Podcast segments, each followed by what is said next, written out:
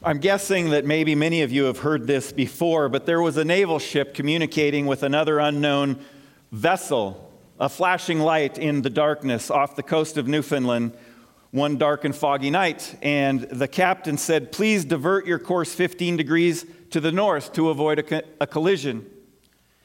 The Canadians replied, Recommend you divert your course 15 degrees to the south to avoid a collision. The American said, This is the captain of a U.S. naval ship. I say again, divert your course. No, I say again, you divert your course. Probably followed with A, I'm guessing. Um, the American captain then said, This is written in all caps, by the way. This is the aircraft carrier USS Abraham Lincoln, the second largest ship in the United States Atlantic Fleet. We are accompanied by three destroyers, three cruisers, and numerous support vessels. I demand that you change your course 15 degrees north. That's one five degrees north, or countermeasures will be undertaken to ensure the safety of this ship. Satisfied with his tone and his message got across, he awaited the response. To which he heard, This is a lighthouse. Your call.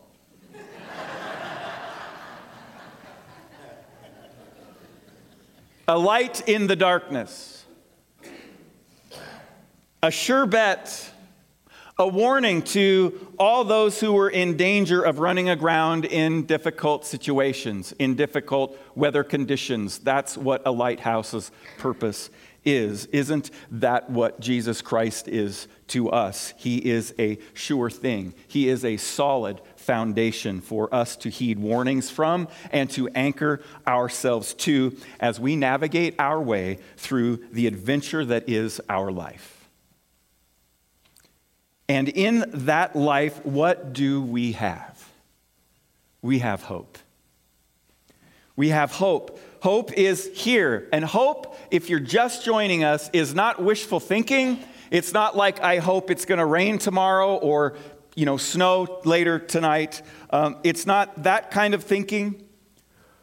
Hope is an objective, solid truth. Last week, we saw that joy comes in the morning. The rescue crew that went after Megan and Mustafa were praying that joy would come in the morning. That the difficulty of this trek was over. And you, you say, I wonder, I don't even know yet what what God intended with this? I absolutely do. He was teaching lessons, he was molding and shaping. Not just those in one fashion who were being rescued, which then actually turned out to be the original rescuer, but for all parties, including those who were at home taking the shoes of those who were sent the second time there was just lots of stuff God was doing in the midst of that. And He does that every day in your life and in mine, every day. And we saw last week that, that in the darkness, we need to remember that the night won't last forever. It feels like it in this moment, like the rest of my life is going to be this way. That's the enemy speaking into your life saying, You got no hope. But you see, you do. We always do. In Christ Jesus, we have hope. Uh, it too will soon pass. And when, and when His joy comes new every morning, what is left, as that video says, for sadness to claim? Nothing. What is left for sadness to claim? What is left to discourage us? What is left to crush us? Nothing. I'm not minimizing the difficulty of the situation, but even in those hard circumstances, there's hope.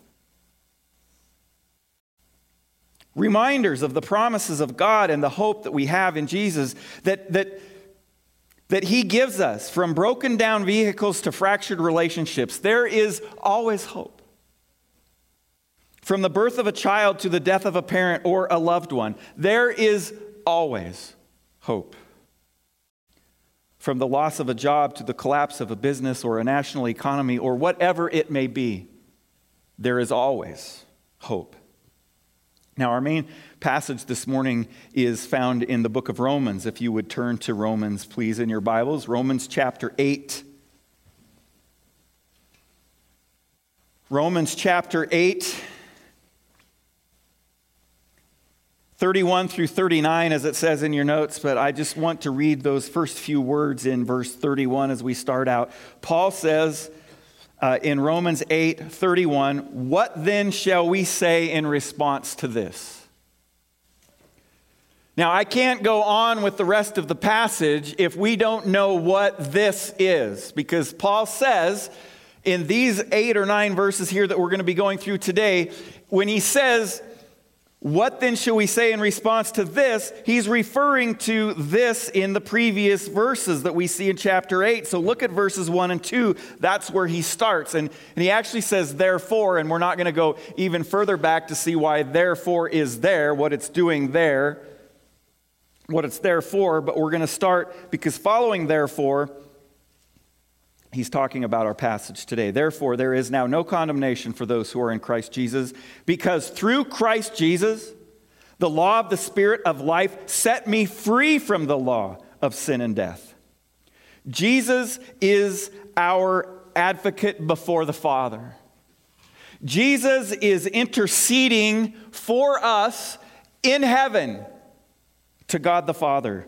It's because of Jesus that God has acquitted us, that, that God has removed our sin and our guilt. So if you're feeling condemned in your life, that's coming from Satan, that's not coming from Jesus. Satan is the accuser. This is the fact that there is no condemnation because in Christ we are free from sin and death. Verse 9 You, however, speaking to Christians, are controlled not by the sinful nature, but by the Spirit, if the Spirit of God lives in you. This is the fact that in Christ, the Spirit of God lives in us. When we surrender our life to Jesus Christ, we are given the Holy Spirit to come in and dwell in our life, to teach us, to lead us, to shape us, to form us to empower us to be able to, to do the things that God wants us to, uh, to, to even surrender ourselves to Him. You see, in Christ, the Spirit of God lives in us. That is part of this that Paul is talking about in verse 31. Verses uh, 13 and 14, Romans chapter 8. For if you live according to the sinful nature, you will die. But if by the Spirit you put to death the misdeeds of the body, you will live, because those who are led by the Spirit of God are sons of God. This is the fact that being led by the Spirit, we are children of God. We are sons and daughters of God. He adopts us into his family as heirs full heirs. In fact, look at verse 16. The Spirit Himself testifies with our spirit that we are God's children. Now, if we are children, which is what we are, then we are heirs, heirs of God and co heirs with Christ, if indeed we share in his sufferings, in order that we may also share in his glory. Don't get the idea that there isn't going to be suffering as a child of God, as an heir, because there will be. But as children, we are heirs of God. As if we were naturally born children, complete heirs to the kingdom and all the blessings that, that come with that in the future and today. That is this. And then in verses 26 and 27, in the same way, the Spirit helps us in our weakness. We do not know what we ought to pray for, but the Spirit Himself intercedes for us with groans that words cannot express. And He who searches our hearts knows the mind of the Spirit, because the Spirit intercedes for the saints in accordance with God's will. You see, it's in this hope that we are saved. Um, the Spirit strengthens us. The Spirit helps us speak on our behalf. I heard at least once this morning, I don't even know how to pray anymore. The Spirit can help you with that. Just surrender to the Spirit. The Spirit will inter- and is already interceding on your behalf. It is in this hope that we are saved. And then verse 28 and we know that in all things God works for the good of those who love him, who have been called according to his purpose. Not some things, not a few things, not just the things that you understand and you've got figured out. God works all things for good of those who love him. And then verse 30 and those he predestined, he also called. Those he called, he also justified. Those he justified, he also glorified. Think about that. Think about those words in that sentence right there, how powerful those are. That he predestined, he, he's calling you. As I said a few weeks ago, you're listening today you're in this room today, if, if you're not in Christ and you're here and you're listening, I could tell you that God is calling you because there is no other reason why you would be interested or curious or wondering. God is placing his call on you. And, and when he calls you, you don't have to justify yourself. You don't, have to, you don't have to do everything right. You don't have to not miss a Sunday for the next 365 days. I mean, I don't want you to miss a Sunday for the next, for the next 365 days, but you see, we can't work our way into heaven. We, we, we are given, we are gifted eternal life because Jesus Christ justified us. He's the one that did the work. And, and those he justified, he is one day going to glorify you. Perfection, eternal life in heaven. You see, and that's all fact. That is truth. That is a rock you can lay anchor to. That is the hope that we are talking about. So, what if you are in Christ today? You, as you sit here, as you listen online, you, you have surrendered your life and soul and your eternity to Him. He has drawn Himself to you, He has justified you, He is in the process of sanctifying you, and one day He will glorify you. Be thankful. Be, be grateful. Uh, maybe right even now, in your mind, thank Him for the salvation which He has given you, for the calling that He has placed on your life. Maybe there are people that you know who also are, are, uh, are saved. He, he called them as well, and, and maybe, they've already, maybe they've already gone on ahead of you. Thank God that that he called them and he justified them. If you are in Christ today, but you have friends and family who aren't, stand in the gap for them. Pray. Pray for them. Pray that God would call them to himself. Pray that, that God would begin to soften their hearts. Share what it is like to be in a relationship with Jesus with them. Take Take advantage of the opportunities and conversations that you have with them. Talk about more than the weather and, you know, how that doggone Pastor David always wants snow and it's his fault that we got that snow last time. I, I get that a lot, actually. But hey, what, what if you answered when somebody said, How are you doing today? You said, Man, I'm just you know, there's difficult things, but I am just centered in the glory of God. I just, and then respond to whatever else they say. Take advantage of that. Or, or maybe you know right now in this moment that you, you, are not in a relationship with Jesus Christ. You've never, you've never prayed a prayer. You've never, you've never understood what it really means to surrender your life to Jesus. What does that even mean? I, you, would, you would say that you are not a child of God.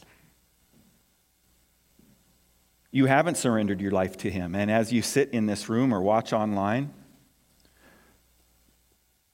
I want to challenge you to ask God to draw you to Him even more. You're here, you're listening. You may not understand it all. I don't even understand it all. I, I grow every day. I learn more and new things every day. But He is calling you already because that's why you're listening. Ask Him to help you to understand. Surrender your life, surrender your future to Him. You, you won't regret it. You will not regret it. Every, everyone in this room, think about what it means to be a child of God. Think about what it means to be a child who is adopted into another family. Life was maybe hopeless for them. They didn't know how they were going to eat. They didn't know. They, they were missing out on being a part of a family. They, they were going to be on their own. Think about that. Think about the day that, that they are, and sometimes they're small enough they, they may not recognize what's happening right now, but sometimes they're, they're old enough or later in, the, in their life, they realize that that, that those who adopted them gave up completely their um, everything that they have and everything that they are responsible to give to their naturally born children, those children that are adopted into their family become full heirs to everything. Just as those, uh, imagine how that, how that feels. Given all the blessings and benefits and future of your naturally born children. You are choosing to grant those same things to an adopted child. And that's what God does for us. He chose to give us everything. We are, as Paul said, co heirs with Jesus. Co heirs. I mean, if that doesn't just blow your mind as you sit there and try to wrap your mind around that, thank you, Jesus, for that. So look back to, to verse 31. What then shall we say in response to all that I have just said? That's what Paul says. And look at what Paul says next. If God is for us, who can be against us? He who did not spare his own son, but gave him up for us all, how will he not also, along with him, graciously give us all things? Think about the reality of that.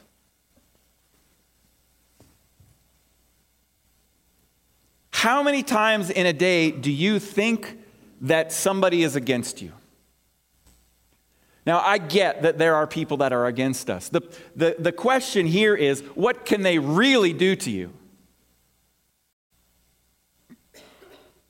Because if God is for us, who can be against us? So there's three responses to this amazing news that I want to point out from this passage this morning. Um, this good news, and that is the gospel. The first is gratitude. It's gratitude. We live in a culture where we are conditioned to not be grateful. Because if you were grateful and honestly content with what you had, you would never want to buy anything else. Everything you hear on the radio, everything you see on the TV, you are uh, bombarded every day with the encouragement to be ungrateful and discontented. We have to fight against that. And part of fighting against that is understanding who is for us, and that is Jesus Christ. And if He is for us, then who can be against us? Or even what? God sacrificed Himself. Jesus stood in your place and mine and bore the consequences for everyone, for everyone's sin. Jesus satisfied the just requirement that there be a perfect sacrifice, the shedding of blood. He stood in your place and in mine. God was willing to act on your behalf by sending his son, Jesus Christ. And if God is that much for you, then what or who could be against you? So, what do we say in response to that? Thank you, Jesus. Right? Your back is up against a wall financially. You have no way of climbing out from under the debt. No way. It is impossible for you to do it, and someone comes along and offers to cancel it out for you. They use their own money to pay the debt that you owe, thinking financially here.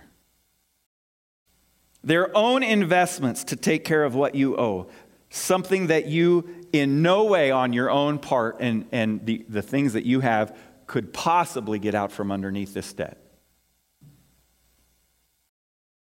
Completely. If someone were to do that for you, how would you respond to them? Would you ignore them when you saw them on the street? Would you what what would you do? Well, first of all, you would be incredibly humbled. Maybe even possibly think that, that you were feeling a little bit humiliated because you couldn't pull yourself up by your bootstraps, but that is from the pit of hell. Because in Christ there is no condemnation there is salvation. How would we respond? We would respond with humility and gratitude. And God does things in our life, God removes things from us, God causes cars to break down. I believe. In order that we can learn and grow. And instead of seeing this as a roadblock, it is merely a hurdle that will strengthen us, that will help us grow, that will point out faults in ourselves, uh, shortcomings that, that we then can learn and grow in as we go through that process. You see, that's what Jesus did to the power of there isn't even enough zeros for us.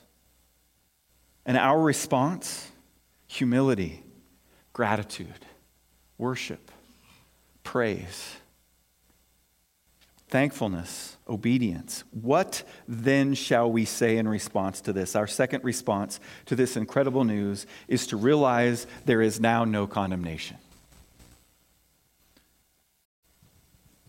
I mean, maybe you grew up in a family where that was just the going rate.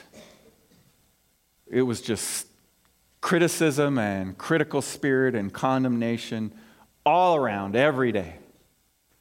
It's tough to not think that way in your own life going forward.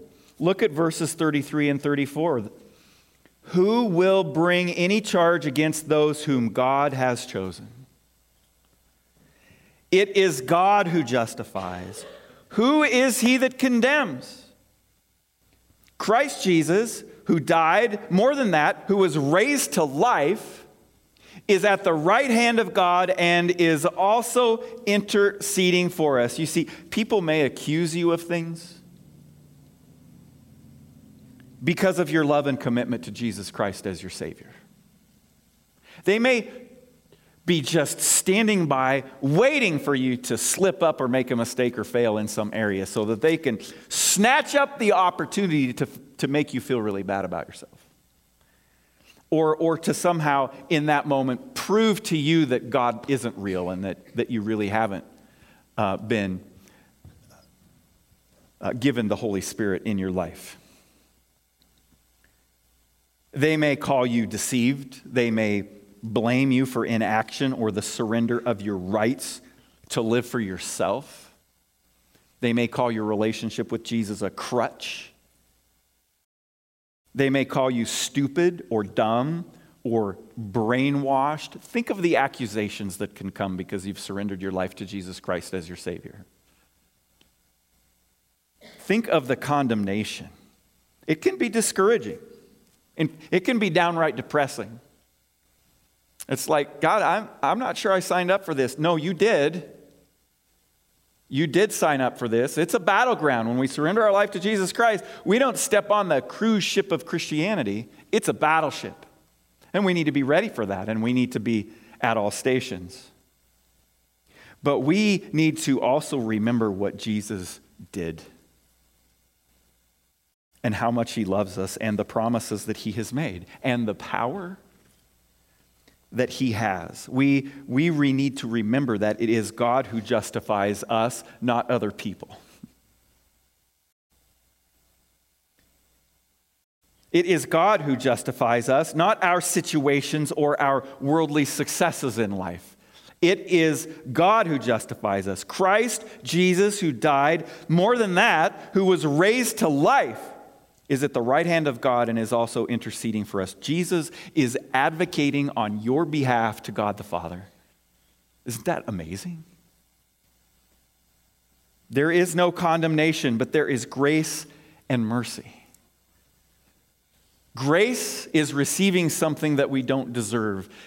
Eternal life is grace. Peace and joy in our life today, that is grace. It's the grace of God. And mercy is, is not receiving something that we do deserve death, eternity in hell, consequences of our sin, eternal consequences of our sin.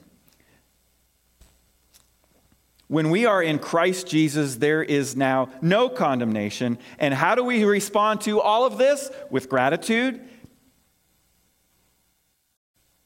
And we also need to respond to it with we, we need to live with hope. You need to live with hope in your life. Why? Why is hope a response? Look at verse 35 and following. Who shall separate us from the love of Christ? Shall trouble or hardship or persecution or famine or nakedness or danger or sword?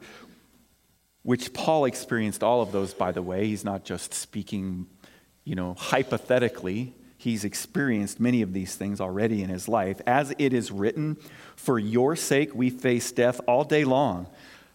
As, as missionaries, Paul says, we are considered as sheep to be slaughtered. No. In, in all these things, we are more than conquerors through him who loved us. For I am convinced that neither death nor life, neither angels nor demons, neither the present nor the future, nor any powers, neither height nor depth, nor anything else in all creation. Did he leave anything out? I think not. Will be able to separate us from the love of God that is in Christ Jesus our Lord. You see, circumstances can't separate us from the love of God. We live with hope because we know that trouble, hardship, persecution, famine, nakedness, danger, death, none of those things can separate us from the love of God.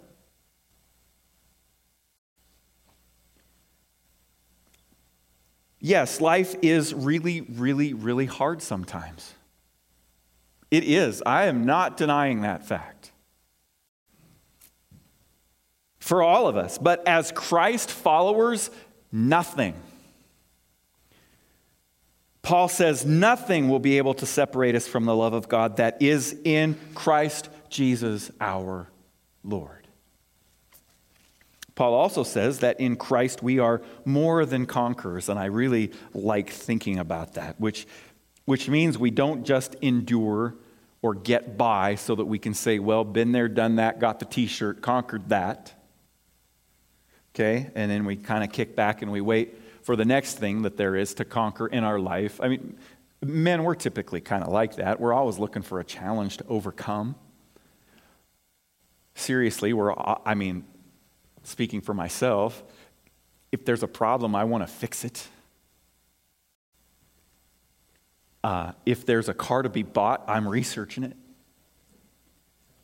Reality of my life here in the last week and a half, for sure. If there's a deal to be made, I want to make it. And at the end, kind of take a deep breath and go,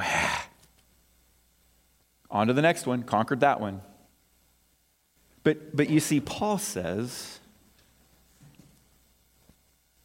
that in Christ we are more than conquerors. What does that mean?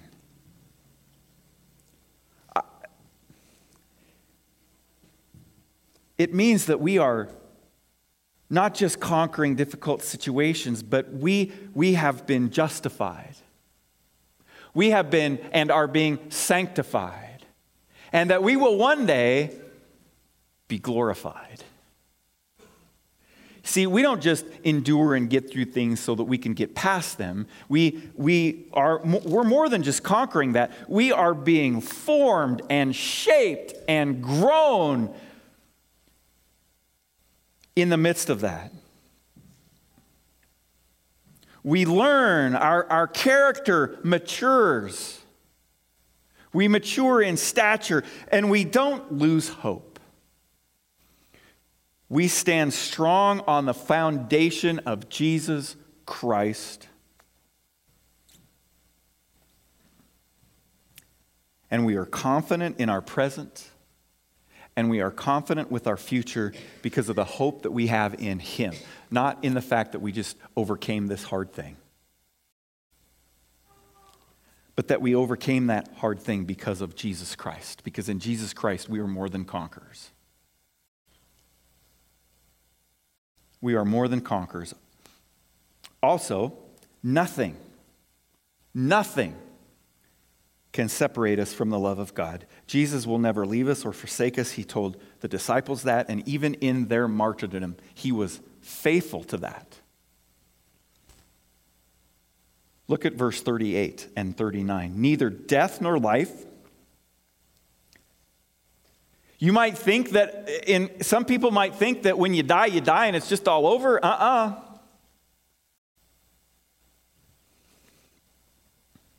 If you die in Christ, death can't separate you from the love of Christ. In fact, at that moment, you know in all of its fullness what it means to be loved by Jesus Christ. Neither death nor life, sometimes life can get in the way, can it? But, but our life can't separate us from, from the love of Christ, neither angels or demons, neither the present nor the future. We worry about all of that stuff, nor any powers. Right? Sometimes we think, I'm losing all hope because of all of this stuff that's going on politically or all the stuff that's going on in our world. We don't lose hope because of that. Life may get hard because of that, but we don't lose our hope because of that. Because we can have hope in all circumstances. Nothing can separate us from the love of God. And if nothing can separate us from the love of God, what room is there for hatred towards other people to take hold? What room is there for us to view other people as unredeemable? What room is there for us to lose hope for ourselves or anyone else around us? There isn't any.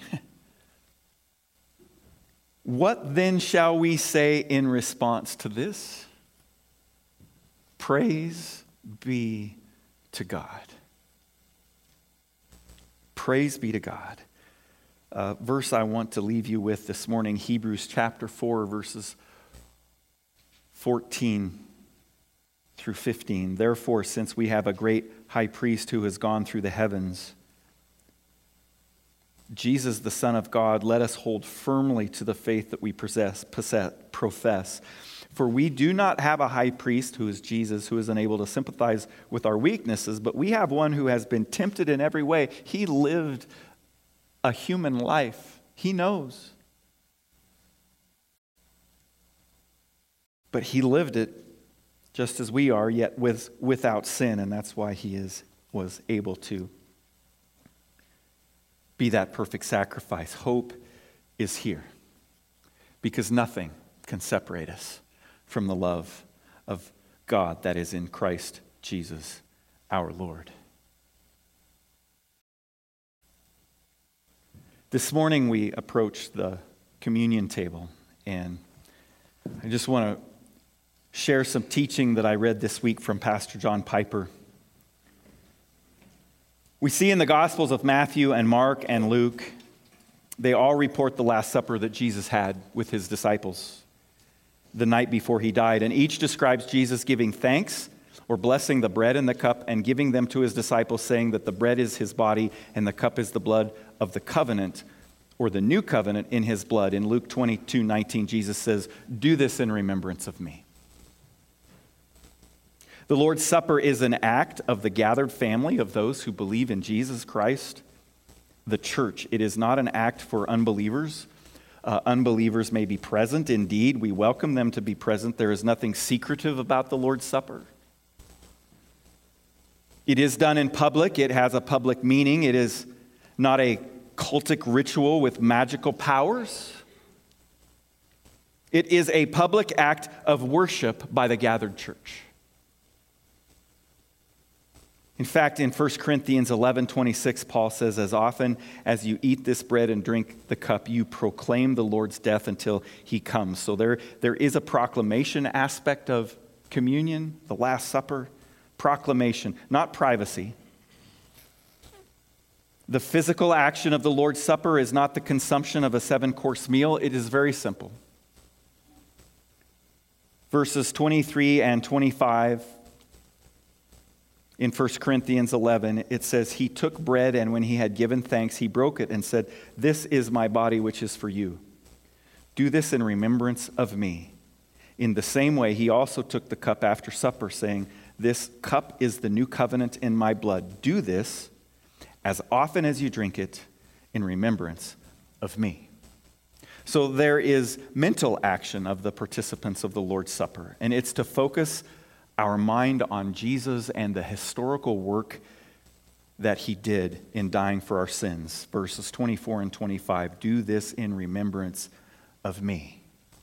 And as we physically partake of the bread and the cup, we are in fact doing the mental act of remembering. That is, we are to consciously call to mind the person of Jesus as he once lived, and the work of Jesus as he once died, and the work of Jesus as he rose again and is standing to this day next to the Father. And what his work means for the forgiveness of our sin. The Lord's Supper is a stark reminder, time after time, that that Christianity is not new age spirituality. It's, it is not getting in touch with your inner being. It is not mysticism. It is rooted in historical fact. Jesus lived. He had a body exactly like you and me, a heart that pumped blood and skin that bled. He died publicly on a Roman cross in the place of sinners so that anyone who believes on him might be rescued from the wrath of God. That happened once and for all in history. Therefore, the mental action of the Lord's Supper is foundationally remembering, not imagining, not dreaming, not channeling, not listening, not going into neutral. It is a conscious directing of our minds back into history to Jesus and what we know about him from the Bible. The Last Supper roots us time after time in the nitty gritty of history and life bread and cup, body and blood, execution and death and resurrection. And Paul really got after the Corinthians in 1 Corinthians chapter 11 for their, their sort of cavalier and callous and careless way that they were treating the Last Supper. Whoever, Paul says in 1 Corinthians 11 27 through 32, as we move joyfully and seriously to the Lord's table. Whoever therefore eats the bread or drinks the cup of the Lord in an unworthy manner, that, that is, not trusting and treasuring the precious gift of Christ, will be guilty of profaning the body and blood of the Lord. Let a person examine himself. Not to see if you're good enough, but, but to see if you are willing to turn from yourself and trust in Jesus for what you need. And so eat of the bread and drink of the cup. For anyone who eats and drinks without discerning the body, that is, without being aware that, that this bread is not to be treated like a fish sandwich, the way some were doing it in Corinth, in fact. That if we partake of it in that way, we eat and drink judgment on ourselves. Verse 29. And and here is what he means This is why many of you, Paul says, are weak and ill, and some have died. But if we judged ourselves truly, we would not be judged. But when we are judged by the Lord, we are disciplined. That is, those who are weak and ill and dying respond, surrender, so that we may not be condemned along with the world. So we don't want to take communion lightly. But oh boy, what a celebration it is of the grace and mercy of Jesus Christ who we can never be separated from. Nothing can separate us from the love of God. For those who are in Christ Jesus. And if you are in Christ Jesus, if you are not in Christ Jesus, Jesus this morning, believe. Surrender your life. Stop running. Give, give it up. give in to the call of God on your life. And as a Christ follower, let's celebrate. Let's remember the historical facts that Jesus died and rose again for us. And that because of that, we have hope no matter what circumstance you find yourself in today. You have hope. And joy, joy will come in the morning. Let's pray. Lord Jesus, Thank you for this bread that we will each take and partake of. Thank you for what it represents, for reminding us, for helping us to remember the physical sacrifice, the broken body as this bread has been broken. And Lord Jesus, as we partake of the cup this morning, Help us to remember the historical fact that's recorded in history that you were crucified brutally on a cross. And that, and that hundreds and hundreds of people saw you alive on that third day following. Proof that you have power over all things, and your perfect sacrifice took our place you have borne the consequences, the eternal consequences of our sin and guilt, and we are forgiven. That you justify us, that you will glorify us. Lord Jesus, as we partake of the bread and the cup this morning, we thank you. We celebrate together, we remember together. with all honor in the grace and mercy of Jesus Christ. In Jesus' name, amen.